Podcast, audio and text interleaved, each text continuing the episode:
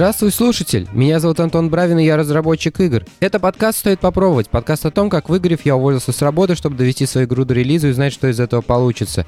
Игра называется «Master Plan Tycoon». Это экономическая стратегия в миниатюре. Ищи ее на Steam е и добавляй в wishlist постфестивальная неделя начала приносить свои плоды, и самым ярким для меня медийным, наверное, успехом стало то, что э, про игру написал IGN. IGN — это такой очень старый игровой э, ресурс новостной, tier-1 уровня, и получить там публикацию — это довольно статусно. Насколько я знаю, это не какой-то наш заход, то есть они сами нашли игру, и также очень льстит формат. Это игры, которые не находятся в каком-то массовом информационном поле, назовем это так. И эти 15 игр были выстроены в статье в виде рейтинга с 15 места по первое. Мне когда ее скинули, там что-то было 11 вечера, я захожу, начинаю ее листать, долистываю место до 10 потому что я думал, ну окей, раз это рейтинг, ну значит игра, наверное, где-то там в нижней пятерке находится, но на последних пяти местах ее не было, я, я дальше продолжал скроллить, думаю, ну окей, наверное, там, значит, рейтинг находится целиком, и дальше там еще какой-нибудь э, абзац последний, где написано «И еще вот есть игры, которые достойны, но не попали в этот рейтинг». Со мной такое уже было на DevGAM. Но я листал, листал, листал эту статью, там, седьмое место, пятое место, третье место. И каково же мое было удивление, долистав до самого конца, я обнаружил, что последнего абзаца там нет, а мастер-план Тайкун поставили на первое место, с чего я, конечно, знатно прифигел. Правда, игру, как обычно, сравнили с Factorio, а это для меня довольно серьезная проблема. Мы, когда делали позиционирование с издателем, это такая процедура, когда выбираются какие-то похожие игры, и э, эта информация потом используется для того, чтобы можно было пойти, например, к э, блогерам, инфлюенсерам, которые занимаются этими играми, и подсунуть нашу игру в контексте того, что это как будто бы похожая игра. И я тогда сказал сразу, что нам надо максимально от Factorio отстроиться как можно дальше, потому что это вообще другая игра. И сейчас я все еще очень сильно переживаю по этому поводу, потому что если придут ребята, которые играют в Factorio, которые очень любят, э, им скажут, что эта игра похожая, и когда они ее запустят, они поймут, что эта игра вообще не Factorio. Они просто сделают рефанд, напишут какой-нибудь негативный отзыв, и толку от этого как бы будет мало. Скорее всего, результат будет негативный. Всегда лучше продать э, свой продукт 100 людям, которым он э, действительно нужен, чем, не знаю, 300, которым он точно не подходит. Но, тем не менее, получить публикацию в IGN такого плана — это очень круто и статусно, и это значит, что мы можем в нашем маркетинге маркетинге продолжать пытаться двигаться куда-то вверх, а не просто развиваться вшире, цепляя как можно большее количество блогеров, стримеров. И это меня очень радует, потому что для меня двигаться вверх гораздо важнее, чем двигаться вширь. Последние несколько недель были очень сумбурные в плане разработки, поэтому сегодня, наверное, я вкину все, чем я занимался за последние три недели. У меня был какой-то большой период э, каких-то технологических неудач, которые немножко выматывают, потому что, с одной стороны, ты попытался применить какую-то идею, у тебя ничего не получилось, то есть ты сделал вывод, что вот этот паттерн в этом месте, он не подходит. Но, с другой стороны, по сути, ты в продукте дальше не продвинулся, никакого комита не сделал, и это немножко раздражает. У, у меня был даже один день, когда я три подхода к трем разным задачам делал, и это ни к чему не привело. Но зато у меня есть теперь что рассказать в подкасте, что тоже, несомненно, плюс. Самой большой штукой, которой я занимался где-то недели две назад, у меня были глобальные планы по переделке тайлмапа. Я как-то упоминал об этом в подкасте, э, что все ресурсные зоны, вот эти области, типа лес, вода, все, что генерируется нодами вокруг себя, типа ферм, это все юнитевые тайлмапы. Некоторые из них э, многослойные, и эти слои тоже сделаны дополнительными двумя тайлмапами. И у нас внутри был э, небольшой спор по поводу производительности всего этого дела, потому что игра подразумевает э, то, что она глобальная. Что это значит? Это значит, что все миссии, все зоны, все, что происходит в игре в данный момент, оно происходит в реальном времени. То есть, если вы уходите с э, мастер-зоны на миссию, это не значит, что в мастер-зоне все останавливается или там какими-то предиктами как-то считается. Во-первых, это довольно сложно сделать. Во-вторых, у нас будет непредсказуемый предсказуемый результат в плане геймдизайна. И поэтому я все еще стою на своем, что игра должна глобально всегда работать. И это значит, что нам надо минимизировать э, любые математические действия, которые происходят в тех зонах, в которых сейчас игрок не находится. И то, с чего я решил начать, это были тайлмапы, потому что с ними у меня была какая-то пачка проблем, связанная с тем, что они очень э, странно на первый взгляд заархитектурены, э, но я, в принципе, теперь понял, э, в чем цимис. В них существует какое-то количество неочевидных проблем, связанных, например, с тем, что нам надо посчитать, сколько всего сейчас тайлов у нас в тайлмапе есть, например. И чтобы это посчитать, мы не можем, он, там нет никакого геттера, мы не можем просто взять, дай мне количество, он там int вернет. Нет, чтобы это посчитать, нам надо пробежаться по всему тайлмапу и просто счетчиком самому узнать, сколько тайлов у нас сейчас внутри этого тайлмапа существует. Но это одна из проблем, там еще было несколько, я уже даже сейчас и не скажу. И моя первая идея была вот в контексте этой оптимизации переделать все это так, что тайлмап юнитевый выступал бы только в роли рендерера, а саму структуру тайлов я бы хранил как-то сам. Я провел небольшой эксперимент, сделал двухмерный массив э, с байтами, 10 э, тысяч на 10 тысяч, получил массив размером 38, что ли, с чем-то мегабайт, если я правильно помню. И это меня абсолютно устраивает, то есть 38 мегабайт оперативки при условии того, что в Steam самый популярный размер памяти у людей, который есть, это 16 гигабайт.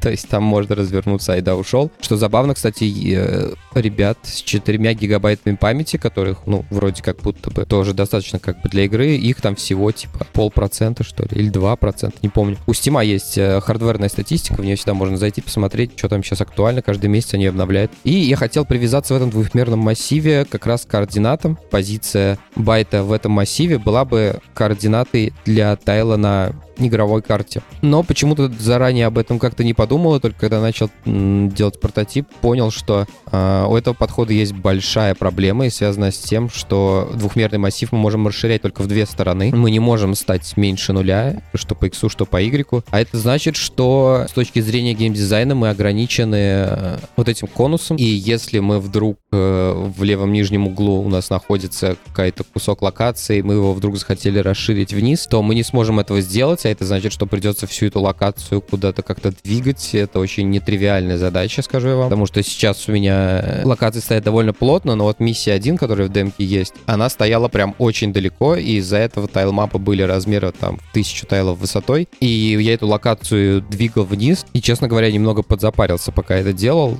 То есть, ну, это как-то можно автоматизировать, но то, что вам надо сделать как бы один-два раза за весь lifetime, вам не очень хочется это автоматизировать, вы, вам это вроде как хочется сделать руками. В общем, я повертел, покрутил эту идею и решил от нее отказаться, потому что важность того, что мы можем расширять любую локацию в любую сторону, она гораздо важнее, чем вот это вот ограничение. Поэтому от массива байт я отказался. И, в принципе, в этот момент я понял, почему это так в тайлмапе юнитевый работает. Они не хранят все тайлы, которые э, есть в этом прямоугольнике тайлмапы. Они хранят только те тайлы, которые есть на самом деле. То есть там енумератор внутри, то есть, иными словами, это практически лист, в который эти тайлы добавляются, я не знаю, как они их сортируют, не сортируют, но не суть важно. И я пока решил остаться с тем контекстом, что тайл мапа — это то место, куда я хожу за данными, проверяю, есть ли тайл какой-то или нет. В общем, тут моя идея не выгорела. Но тут у меня была еще одна проблема. А, она связана с тем, что у меня сцена, где находится именно игровая локация, она начала очень сильно распухать, она сейчас порядка 70 мегабайт.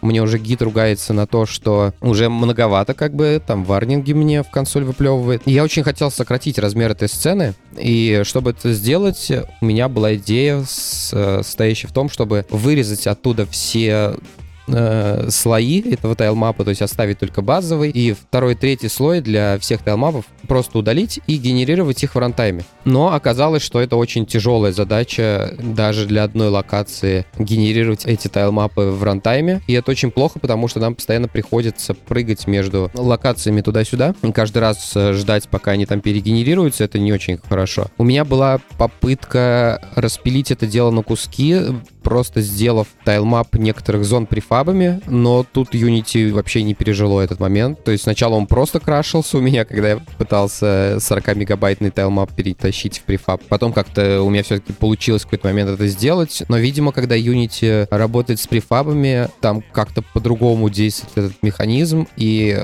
он сильно медленнее. Если я начинал генерировать, э, ну, у меня есть механизм, который генерирует э, слои не в рантайме, чтобы просто запечь их, и в этот момент момент, когда он пытается что-то записать в префаб, там вот эти 40 мегабайт данных, ему становится прям тухло, и я, по-моему, даже ни разу до конца этого момента не дождался. То есть решение с префабом тоже не выгорело. В итоге, пока сейчас я остановился на таком виде оптимизации, что, во-первых, я очень сильно улучшил механизм запекания, раньше он работал через потайловое обновление а, второго, третьего слоя. Сейчас же каждый слой сначала целиком просчитывается, и только потом тайлмэпу отдается целый массив тайлов и позиций, и в этот момент он их запекает за один проход, что гораздо быстрее. Но это рантайм никак не убыстряет. Также из-за того, что ресурсные зоны у меня разделены, по сути, на те, которые воспроизводятся, и те, которые не воспроизводятся. Те, которые не воспроизводятся, это вода и ресурсные зоны, которые стоят на карте, по сути, сразу, все кроме леса. То есть лес мы можем вырубить, можем высадить. Все остальные штуки типа глины,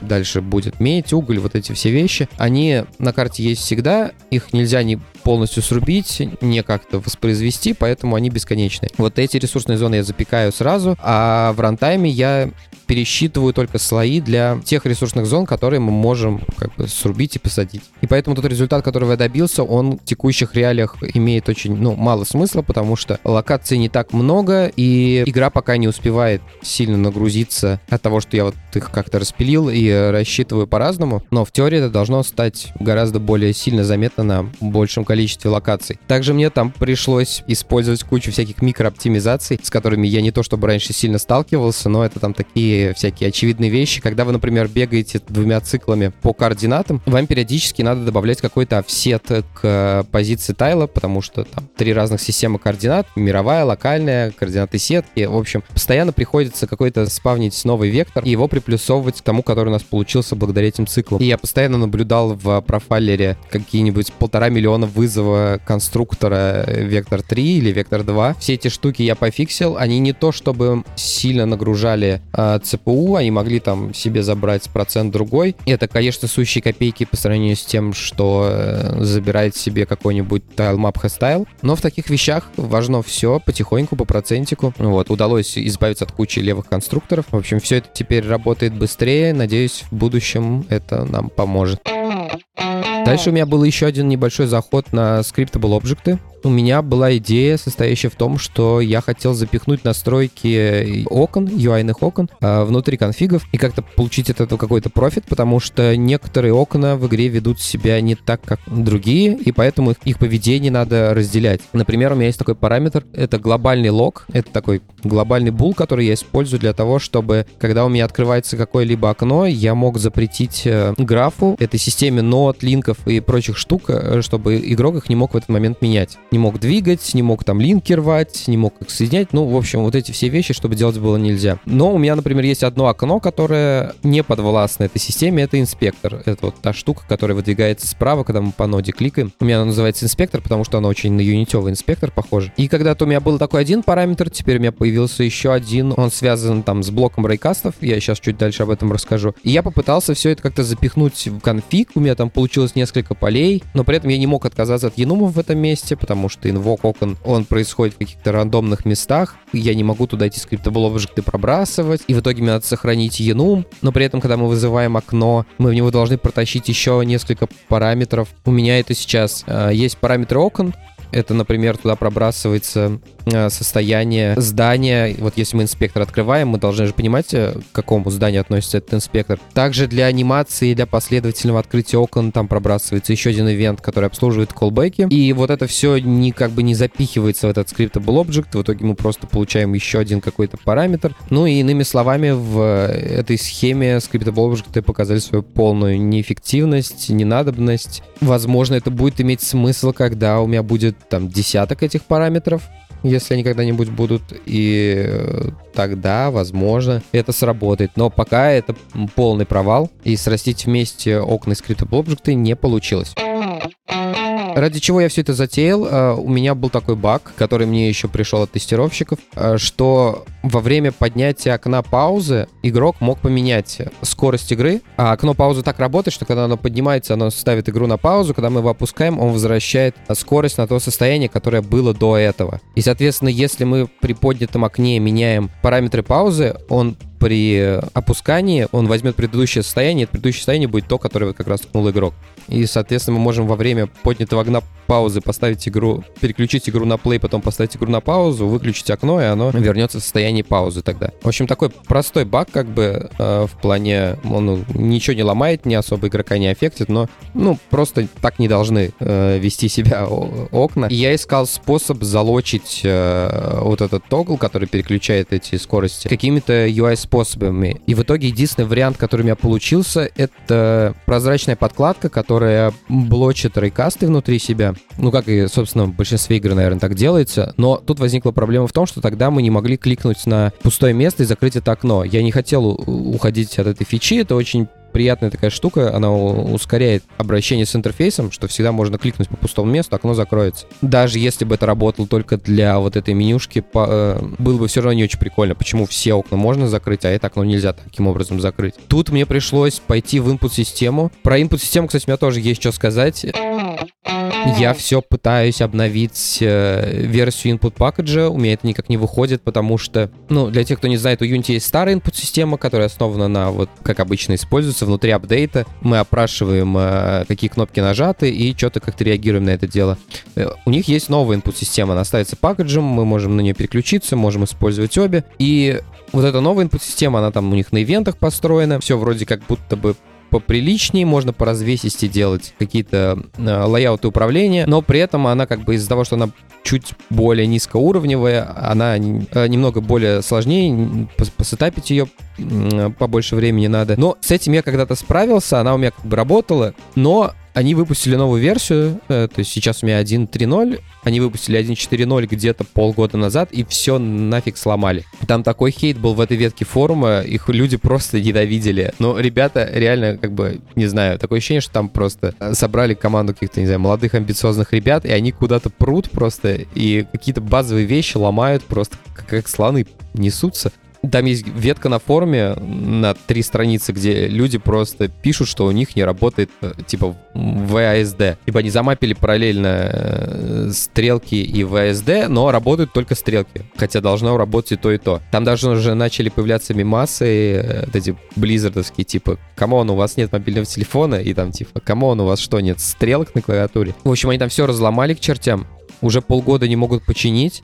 Но меня это как, будто, как бы не касается, но у меня другая проблема. Э, дело в том, что они изменили pipeline нажатия на кнопку у себя там под капотом. И кнопка теперь работает как триггер примерно, но если раньше она э, статусом то, что она нажата, отмахивалась сразу, ну, то есть вот, судя по моему коду, по моим ощущениям, по моему дебагу, она отмахивается прям сразу. То есть мы кнопку нажали, у нас 0 на единичку меняется. Они утверждают, что внутри под капотом у них это работает как триггер, и прям от нуля до единицы оно как-то lerp ается. Но они там сдвинули как-то настройки этого статуса, еще что-то. И теперь эта хрень срабатывает не сразу, а вот у нас типа есть там полсекунды тресхолда какого-то, и вот только в единицу она через полсекунды придет. И поэтому у меня ломается сразу э, движение камеры все абсолютно. Я тогда когда они это сделали, потратил часа два, наверное, в попытках это исправить, у меня ничего и не вышло. Я такой, ладно, останусь на старой версии, потом они сделали апдейт, э, все еще ничего не работало, я попробовал, даже не пытался исправить.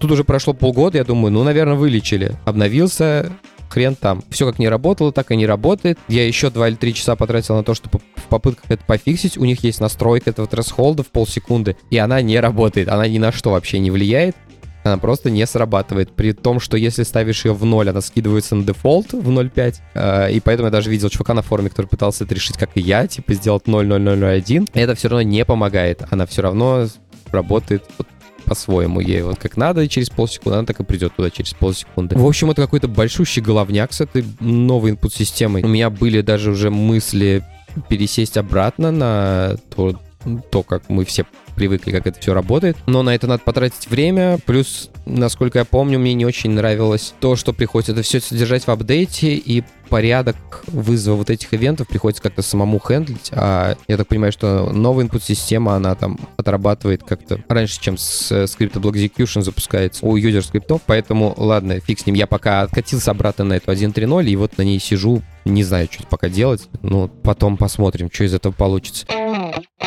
Итак, возвращаемся к той проблеме с UI на которой мы остановились буквально пару минут назад. Моей задачей было заблочить вот эту плашку с переключением скорости, но при этом оставить работающими рейкасты внутрь игры, там, где нет UI. Почему я про input эту телегу рассказал? Дело в том, что у меня движение камеры работает напрямую от инпута. То есть у меня нет никакого объекта, который э, на камере или в UI или где-то вот э, в самом игровом мире, как GameObject, ловит эти клики и как-то хендлит э, вот этот драг. И из-за этого у меня появляются такие проблемы, что у меня UI не блочит э, никакие нажатия. Мне приходится вручную обрабатывать это дело, то есть всем известный э, этот дополнительный raycast, который проверяет над UI ли сейчас находится мышка или нет. Из-за этого возникает там куча всяких side effect ов, наверное, только мне заметных. И эта проблема, в принципе, бы решилась, если бы я использовал управление камерой не через вот этот input, а куда-то провалился бы глубже. Но я пока не могу понять, куда мне это воткнуть и как лучше это сделать. Мне либо надо сделать какой-то гигантский коллайдер, который будет все игровые поля, все зоны покрывать собой. Какой-то э, game-объект, на какой-то game-объект это повесить и там обрабатывать эти нажатия. И тогда, по идее, это все будет окей, потому что я у меня оверлеем, он сверху, и он не будет пропускать эти клики внутрь. Либо сделать какой-то еще прозрачный имидж, который будет находиться под всем остальным UI, и в нем это обрабатывать. Тогда не очень понятно, как взаимодействовать с нодами, со всеми этими штуками. В общем, мне что-то не приходит каких-то здравых идей в этом месте. Даже пока вот я не знаю, что, что здесь можно сделать. Но вот, наверное, вот первый вариант с вот этим мега гейм объектом он, наверное, бы сработал. Возможно, я когда-то попытаюсь это переделать, потому что хендлить эти ивенты от инпута в одном месте и пытаться их как-то разрулить, это прям головняк. В итоге, как я решил эту, блин, проблему? Абсолютно костыльным способом, который я еще и наверняка забуду. Вот эта э, прозрачная подкладка под окно паузы, я ее вынес из layer UI в layer default, а в том методе, который проверяет, поверх ли UI мышка или не поверх, я в рейкасте четко указал э, слой Э, на который этот рейкаст работает. То есть сейчас, раньше он работал на все слои, сейчас он работает только над UI, из-за того, что та подкладка это дефолт, он мимо нее проходит и в карту тыкает, а по этой плашке нет. Ну, в общем, тоже такое себе решение. Оно, конечно, быстрое и работающее. Но я вот сейчас для подкаста специально пытался вспомнить, как это работает. Мне пришлось залезть и напрячься и вспомнить, хотя это было всего там неделю назад. В общем, голове с этими ивентами, надеюсь, когда-нибудь я его разгребу. Дальше очередная неудача, которая меня постигла буквально позавчера, по-моему. Это Resize UI в рантайме. Все, кто с этим сталкивался, знают, какая то главная боль, потому что UI довольно дорого пересчитывать, и под капотом Unity так работает, что какие бы штуки мы не делали с окном, какие бы объекты мы в него не напихивали, чтобы не убирали, все равно потом он дождется конца работы этого кадра и за один проход все пересчитает. С точки зрения производительности это, конечно, классно, но порой хочется посчитать какую-то секцию вот прям сейчас, когда надо. Дело в том, что вот этот слайдер, который у меня есть, который скорость игры меняет, который служит вкладками в меню строительства и так далее, он динамический, то есть когда он рождается, в нем только один объект. А в рантайме с самого начала он заполняется теми объектами, которые в нем должны быть. Потом он ждет кадр. Это надо для того, чтобы э, заресайзился весь э, вот этот layout. После этого мы берем размер кнопки, который у нас получился, и уже тогда выставляем э, размер селектору. Это вот та штучка, которая вот бегает по табам этого слайдера. И в очередной раз я засунул этот слайдер там в новую позицию для него и выяснил, что у меня не вовремя приходит callback о том, что этот слайдер поменялся. То есть, когда мы спавним этот объект, в нем выставляется дефолтная позиция, и мне надо сразу откинуть callback о том, что эта позиция выставлена, типа таб сменился. У меня есть окна, где надо, чтобы мы это поймали до того, как он проинициализировался. Есть окна, где надо, чтобы мы поймали после того. Точнее, вот оно вот как раз у меня новое появилось, что мне нужен был callback после того, как он проинициализирует, чтобы лишнее состояние не переключить, потому что оно там будет некорректное. Но callback приходит через кадр, и даже если мы в порядке вызовов ставим э, подписку на ивент после инициализации, мы все равно получим этот callback из-за того, что он, блин, приходит в следующий кадр. Я потратил полдня на то, чтобы заресайзить в рантайме эту секцию, чтобы выкинуть оттуда эту карутину. Я так и не смог это сделать. Там есть тоже ветка на форуме на две или на три страницы. Там люди обсуждают эту проблему, предложили, наверное, десяток вариантов, как это можно решить. Ни один из них мне не подошел. Судя по всему, это связано со спецификой работы layout групп, и там какой-то чел очень сильно закопался в исходники, и, судя по всему, там есть вот такие три ряда настроек для, этого, для каждой layout группы, и, типа, в одном случае, когда там верхний ряд включен, мы можем как-то зарисайить это в рантайме, если нижний ряд включен, мы не можем этого сделать, он все равно сам потом пройдется и перейдет. Короче, какая-то вообще жесть. Нету простого способа просто пересчитать какой-то кусок секции прямо сейчас, immediately. Я попытался все это как-то минимизировать, эти layout группы, пересадить там на size fitter ы, layout элементы, но ничего у меня из этого не вышло. Из-за специфической сортировки приходится вот три у меня там layout группы, что ли, в этом слайдере. Это вот из-за верстки. Вот, не получилось у меня переделать по-другому. В итоге, опять же, я сделал такое, ну, немного костыльное решение. Я прохожу при инициализации этого слайдера все вызовы сразу, и только потом там делается ресайз этого селектора отдельно. Просто раньше там был типа ресайз и клик. Типа мы ждем кадр, ресайзим, кликаем, и тогда типа все работает. Мне пришлось распилить это на несколько кусков, и вот этот ресайз сделать отдельно, что вот это просто специальный ресайз на инициализации объекта. Вот он отдельно вот так вот работает. В общем, визуально все это решил, конечно, но с точки зрения работы с UI, конечно, головняк. Поделюсь недели. У меня сегодня прямо офлайн поделюсь-ка.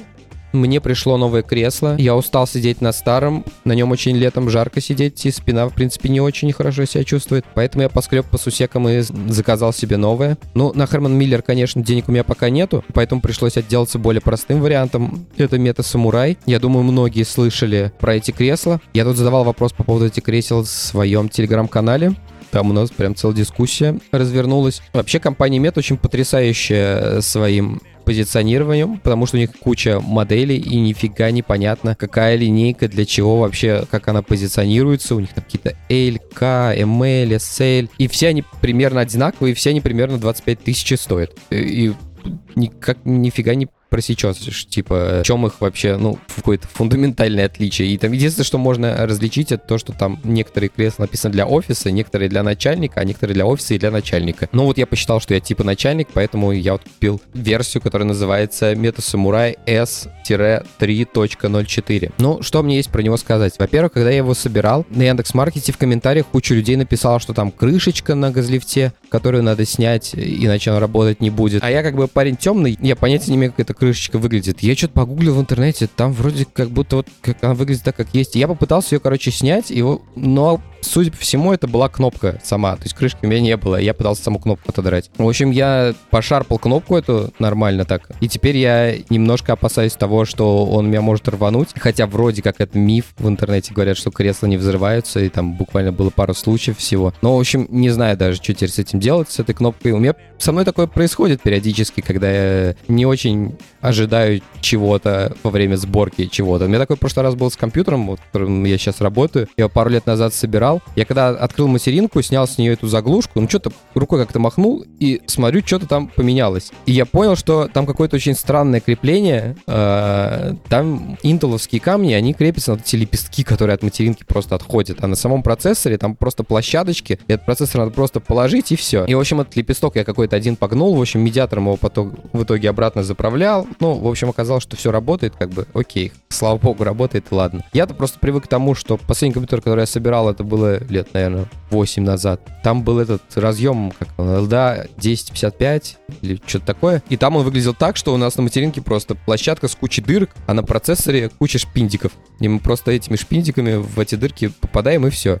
А тут оказалось типа наоборот. И тут какие-то еще лепестки, которые от дыхания гнутся они. Ну, в общем, и здесь, типа, такая же ситуация произошла. Вот теперь сижу, не знаю, что мне делать. Типа, газлифт новый я заказать, конечно, могу, но хрен знает, как его оттуда выдрать, этот старый. В общем, фиг знает. Мне уже кажется, что и уж не такие страшные увечья я там кнопки нанес. Эта кнопка, ну, типа, как знаете, если вы пытаетесь дешевую газировку открыть зубами, она не очень хочет открываться, то есть вы всю крышку покоцаете. Ну, вот примерно до такого состояния я ее довел. Фиг знает. Не знаю, пока сижу, вроде все в порядке. Что касается самого кресла, ну, сборка его, конечно, вещь такая тяжелая, потому что оно состоит из таких монументальных частей, которые, некоторые из которых завернуты прям очень сильно. Приходилось плоскогубцами проворачивать э, какие-то части, которые были как-то там закреплены вообще очень сильно. Но в итоге где-то час, наверное, за полтора я справился с этой задачей. Ну и, к сожалению, чудо тут не случилось. Кресло действительно ощущается бюджетненьким, ну, прям не супер дешманским, но как бы вот на грани между бюджетным и каким-то средним.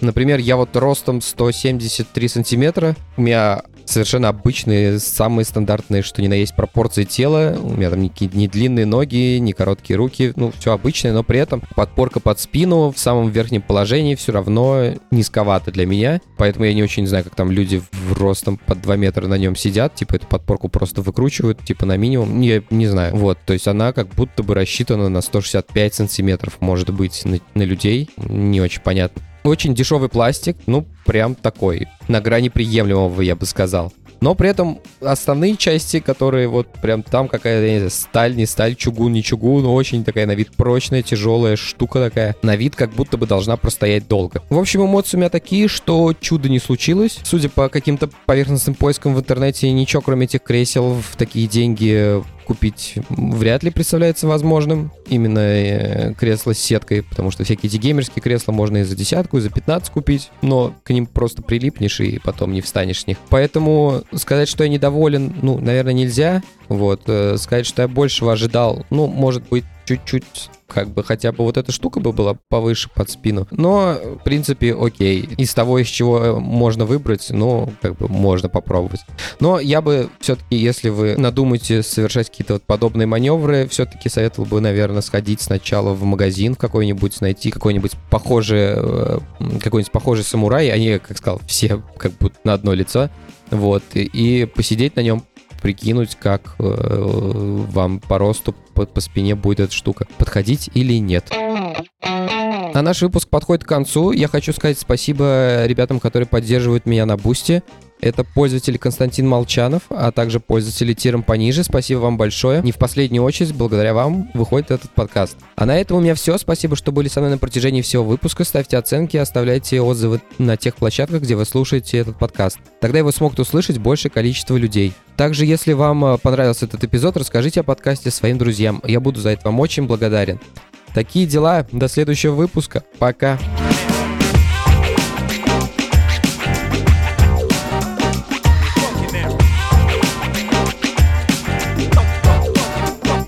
Funky now.